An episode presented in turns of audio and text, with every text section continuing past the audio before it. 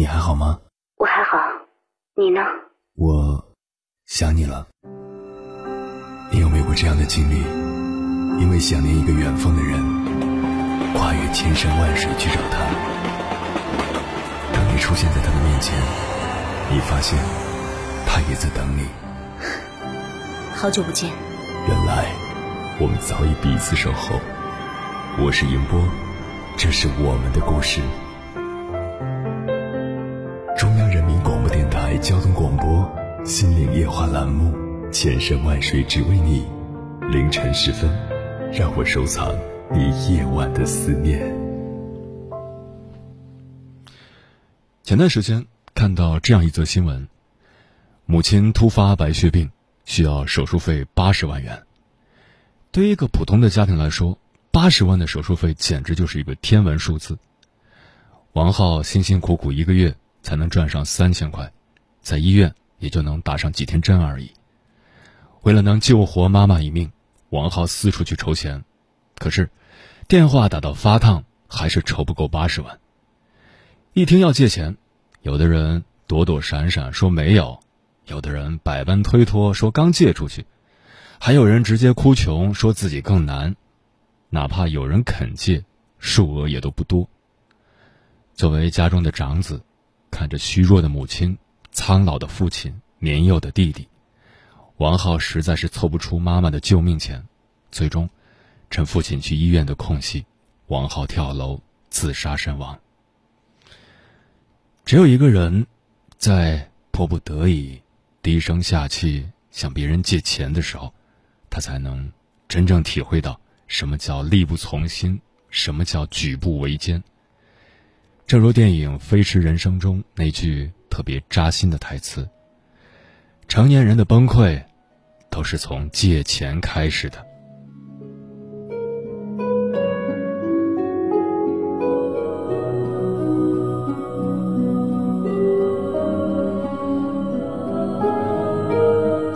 凌晨时分，思念跨越千山万水，你的爱和梦想都可以在我这里安放。各位夜行者，深夜不孤单。我是迎波，绰号鸭先生，陪你穿越黑夜，迎接黎明曙光。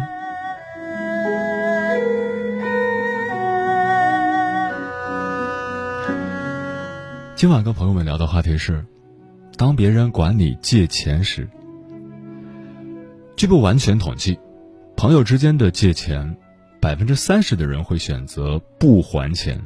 逾期的达到百分之五十五，其中百分之四十的人是需要债主催讨才会还钱，而真正按时或提前还钱的人只有百分之十五。在搜索引擎中输入“朋友借钱”，所关联内容的一半以上都是朋友借钱不还的推送。心里说着不借，行为却在唱反调。面对朋友的江湖救急。你能理直气壮的回绝吗？关于这个话题，如果你想和我交流，可以通过微信平台“中国交通广播”和我实时互动，或者关注我的个人微信公众号和新浪微博“我是鸭先生”，乌鸦的鸭，和我分享你的心声。在下儿小，真名儿小鱼，真名小小鱼，真名小鱼儿，真的。小鱼儿，交个朋友如何？你不是想要跟我借钱吧？不是，那我跟你借钱，你借不借呀？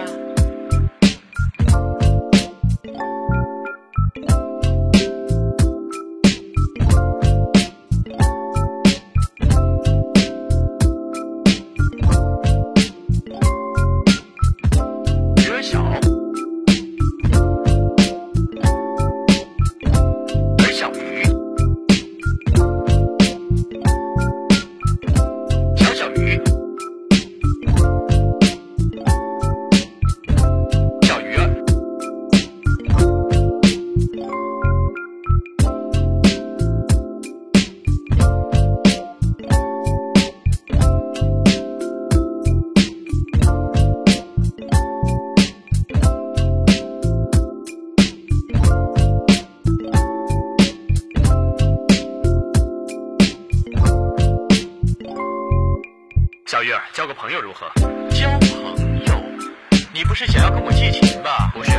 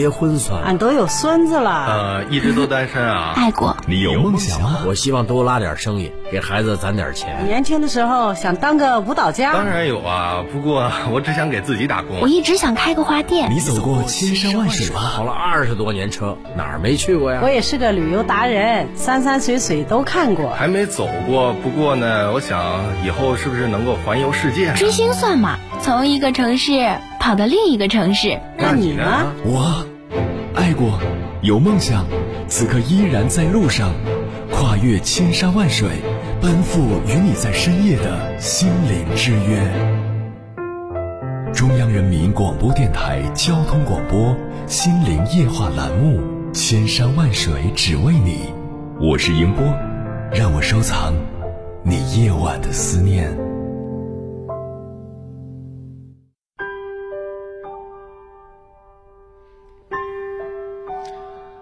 很多人都有这样的经验，有些事情千万不要开始，有了开始便很难回头。譬如，你本不喝酒，但只要有了第一次，那么这个第一次绝对是戴在你脖子上的枷锁，那时你再也无法编织任何理由拒绝朋友的敬酒。譬如，你本不喜欢打麻将，但仅仅只有一次拗不过后，那么你将时不时的收到这方面的邀约，你无法推辞。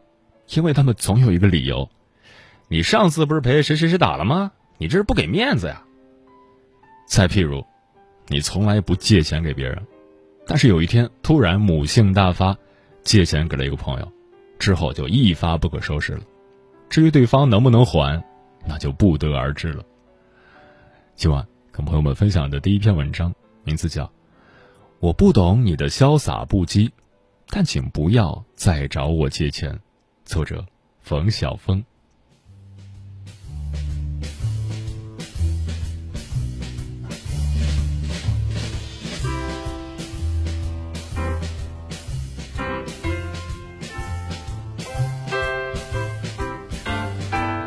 如果说世界上有什么事情很让人窝火，而且没有地方发泄的话，我想，一定是打着有意的幌子来让你做你排斥的事情了。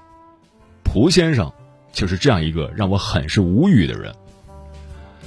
蒲先生是我高中同学，长得高高瘦瘦，容貌尚可，一张嘴特别能说会道，与任何人都是自来熟。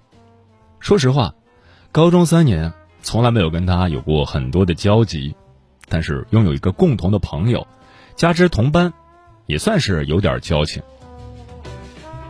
大学毕业后，我继续在校园里混文凭。他则去了一家施工单位当施工员，常年累月的在外地工作。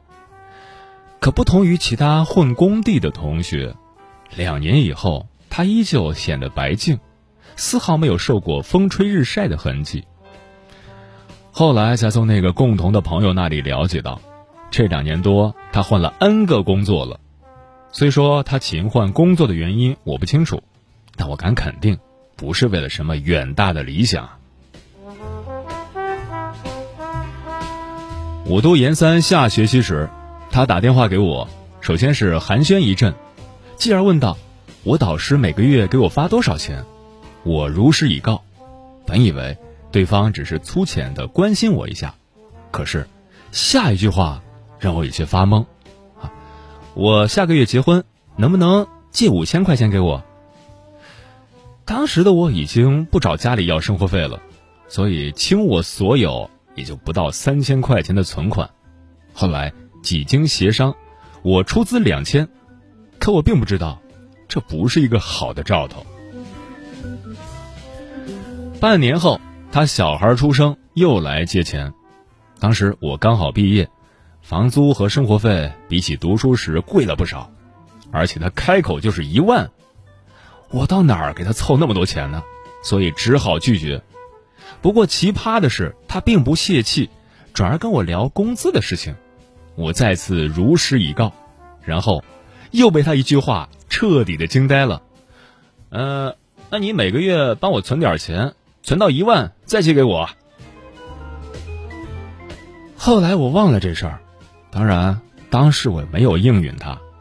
再过了半年。他买了车要还车贷，便问我那一万块钱准备好了没有？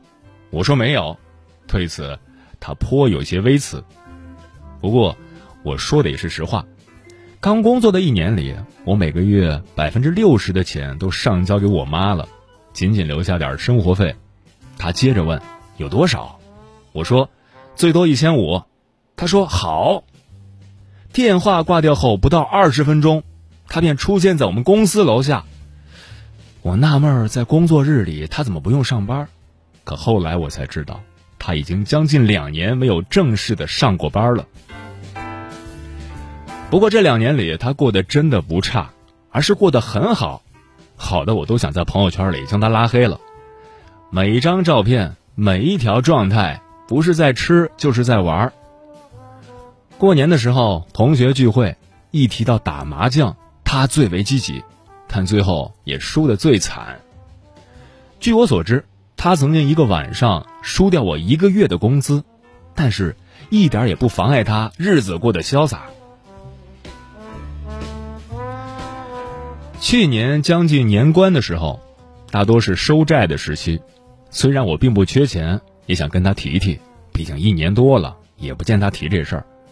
可我没料到的是，他竟然先打电话给我。呃，我借了你三千五百块钱是吧？你你还记得呀？我心里有些惊讶，他竟然主动提起这事儿了。那当然，这样吧，你再借我五百，凑齐四千，以后一起还。我实在是没钱加油了。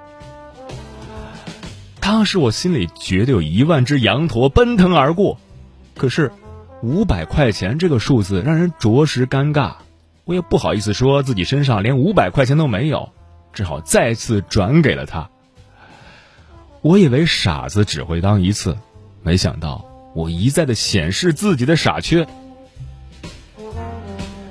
春节期间，我和那个共同的朋友聊天，正好说到了他。你借了那么多次钱给他，你傻呀？他身边的人都被他借遍了，你不知道吗？他哪跟我说过这些？他永远是先叙旧。说我们关系多好多好之类的，你也知道我脸皮薄，实在不好意思不借。那你以后再也别借了，而且你要做好准备，那四千块钱你就当要不回来了。我心里再一次一万只羊驼奔腾而过。从今年春节至今，他打了多少个电话给我了，我已经记不太清楚了。我不好意思直接拒绝他。便经常性的不接他电话，以为他会懂，可是我一次又一次的低估了他脸皮的厚度。上个月他去桂林旅游，发状态说要喝遍景区里所有的酒吧，事实上他也朝这方面努力了。看着他每天不断的更新照片，我只想着一件事儿：这些酒吧都都是免费的吗？如果以前我都不愿意跟他撕破脸，但那一次，我绝对是动真格的了。他从桂林回来后的第三天，打了个电话给我，无非是叙旧，接着便是借钱，而且现在他很厉害，开口便是一万，一旦我说没有，立马改口说一千。这次我只能撒谎，说自己在外地没法转账，他也不纠缠，挂了电话。我以为这个事情也就告一段落了，可等到周一上班之时，我接到他的电话，我猜得到他要干啥，便想随便编个理由打发他。可我还没开口，他便来了一句：“在公司吧，我在你们公司楼下，你先来接一下我了。”我想，当时如果我闷一点我就下去把他揍一顿，然后说三个字：“给我滚！”可是，我毕竟太懦弱了，匆忙交代部门同事，如果有人上来找我，就说我出去工地了，然后急急忙忙躲到实验室去。现在想想，真是笑话。债主竟然要躲一个借钱的，他果然上来了，没有找到我就一直打我电话，应该是第六个电话打过来时我接了，他问我什么时候回来，我说不知道，他便挂了电话。三分钟后收到他的短信，转两千给我，信用卡刷爆了，不能得罪银行啊，是兄弟就帮帮忙。当我用手指按出。戒不了三个字，并发送出去之后，我总算觉得一身轻松。蒲先生，好想跟你亲口说一句：“兄弟”这个词真不是这么用的，不是你用来榨取朋友的筹码。要知道，你真正认真工作了，也不用大手大脚花钱。如果依旧拮据，想必你的兄弟没人不伸出援助之手，可是，你的兄弟都在诚恳节俭的过日子，为何还要替你的挥霍买单呢？大家不催你还钱，就是一番好意了，你要珍惜。昨天，他朋友圈更新，却并非改过自新的励志词，而是：西湖楼果然大得很，菜虽然贵了点儿，但是味道还真不错。兄弟，我不懂你的潇洒不羁，但请你以后不要再找我借钱了，如是而已。仅以此文献给那些以友情为幌子，肆意压榨兄弟的人们。有一种思念叫望穿秋水，有一种记忆叫刻骨铭心，有一种遥远叫天涯海角。有一种路程叫万水千山，千山万水只为你，千山万水只为你，正在路上。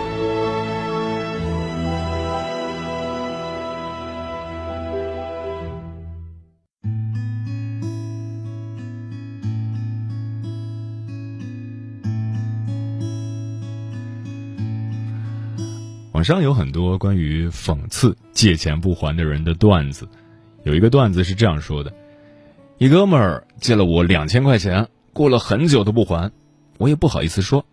于是呢，每次我们去唱 K 时，我都点《你的背包》这首歌，然后深情的对他唱：借了东西为什么不还？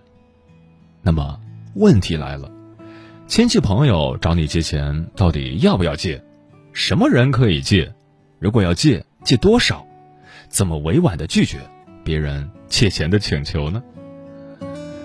这里是正在陪伴你的千山万水，只为你。我是迎波，绰号鸭先生。我要以黑夜为翅膀，带你在电波中自在飞翔。今晚跟朋友们聊的话题是：当别人管你借钱时。听友永不消散的记忆说，最近正被人借钱，借的头疼。朋友不帮也不行，然后一开口就是五万，说是买房差一点儿，我就郁闷了。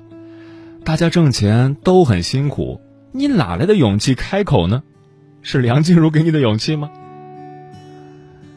待绿釉橙黄说：“我是那个还没有开始挣钱的人，每个月都有父母给的生活费。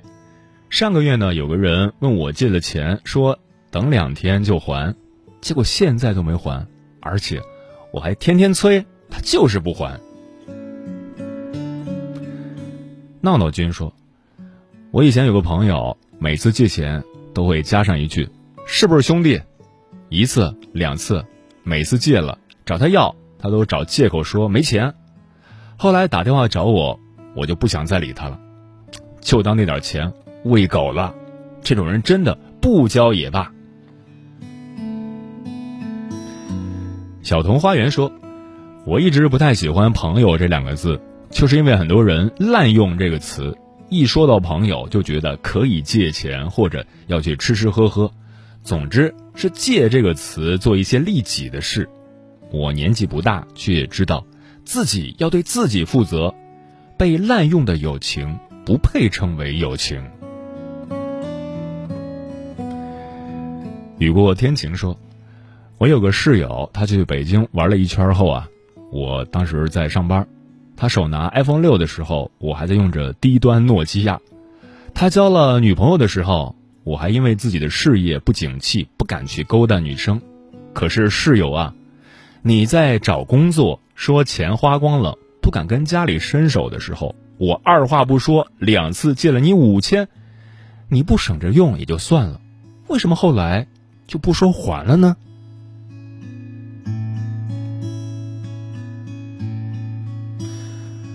刘星说：“别人借钱，我一般都借。借钱这事儿，借了以后，别人有的时候不还给你，你也不好意思开口。有些人又不自觉去还钱，想想真让人头大。”无爱说：“我是喜欢去借别人的钱的，一星期归还，当然都是一些小钱，还的也比较快。太多的我也不敢借，很少去借给别人钱。”一般是要借钱的，我也会说没有。点花开说，一般朋友开口借钱，只要不是特别不正经的，都会借。我的朋友还好，没有那种催了几次不还的，都是在答应的还款日期内把钱给还了。最近因为一些原因需要一大笔钱，一些之前借钱的朋友呢都没有催，他们就把钱主动的还给我了。其中一个是借其他朋友的钱还给我的，还有几个经济条件还行的朋友，在知道我近期需要用钱后，打电话过来问还差多少，不够从他那儿拿，别不好意思。在这个谈钱色变的社会，还有朋友主动借钱的，觉得特别暖心。嗯，人呢也是有好有坏的，有的人善良，有的人自私。经常向别人借钱是种坏习惯，这种习惯上瘾以后很可怕，直接影响一个人的一生。所以呢，我从不让自己向别人借钱，就算有急事儿，万不得已向朋友借钱，也要尽最大努力在规定的时间内还钱。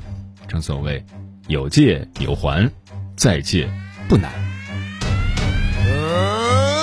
好久不打招呼说话特好听，说遇到了些经济困难，真是伤透脑筋。什么只有我能帮助你，因为我特别好心，却让我感觉像是半路杀出个程咬金，眼神是可怜巴巴，哭的是稀里哗啦。我还试着问自己，难道不该帮帮他吗？老火，恨啊，只能家头等你下锅。平时都喊老爹的，今天居然开口的喊我大哥。借钱那样子头过年，讲穷的只剩把火钱。当时那啊表情无法形容，真的是妙不可言。如果我拒绝你啊，你肯定会生气。如果我是借给你，怕前半会有争议。看你苦苦哀求，我最终还是决定掏出了腰包，把钱借给了你后，你笑笑的对我把手招招，那个重口保证会在多少时间之内还清。都记好了，有些话我不想说的太难听。我就还钱？现在还钱天经地义。多久还钱？还钱？多久还钱？有借有还，天地良心。多久还钱？还钱？多久还钱？欠债还钱天经地义。还钱，还钱，多久还钱？有借有还，天地良心，多久还钱？还钱。约定的期限到了，我考虑你的感受，我也不提。看你一天活得潇潇洒洒，也是不急。不给电话的话，就没有一点迹象。电话通了还大声说的理直气壮，说他妈朋友之间要心疼才能够体现友好的力量。我最近这困难，又没有不还的印象？再怎么说，瘦死的骆驼都比马大。我说你不知道情况，竟在那说傻话。又说给点时间，就等几天，再等几天就是时间。各种回避，各种推脱，各种借口，各种理由，目的是要拖延时间。接着打电话。不接，信息也从来不回，情绪只带了一些，就叫我马上住嘴。记得跟我说，才这点钱，这样不至于。再这样做下去，以后就不是友就是敌。我好心借钱给你，倒变成了混账，这都算了，最后你居然还死不认账。多久还钱？现在还钱天经地义。多久还钱？还钱。多久还钱？有借有还，天地良心。多久还钱？还钱。多久还钱？现在还钱天经地义。多久还钱？还钱。多久还钱？one.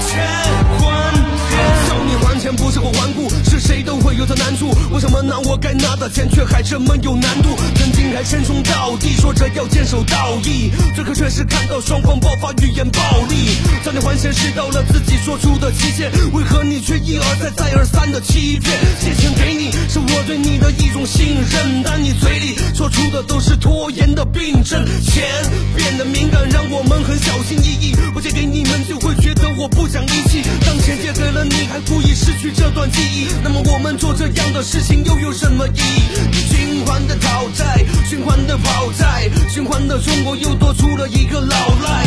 钱没了还可以挣，可怕的是失去心地，别让你的人生烙下这不好的印记。多久还钱？欠债还钱天经地义。多久还钱？还钱？多久还钱？有借有还，天地良心。多久还钱？还钱？多久还钱？欠债还钱天经地义。多久还钱？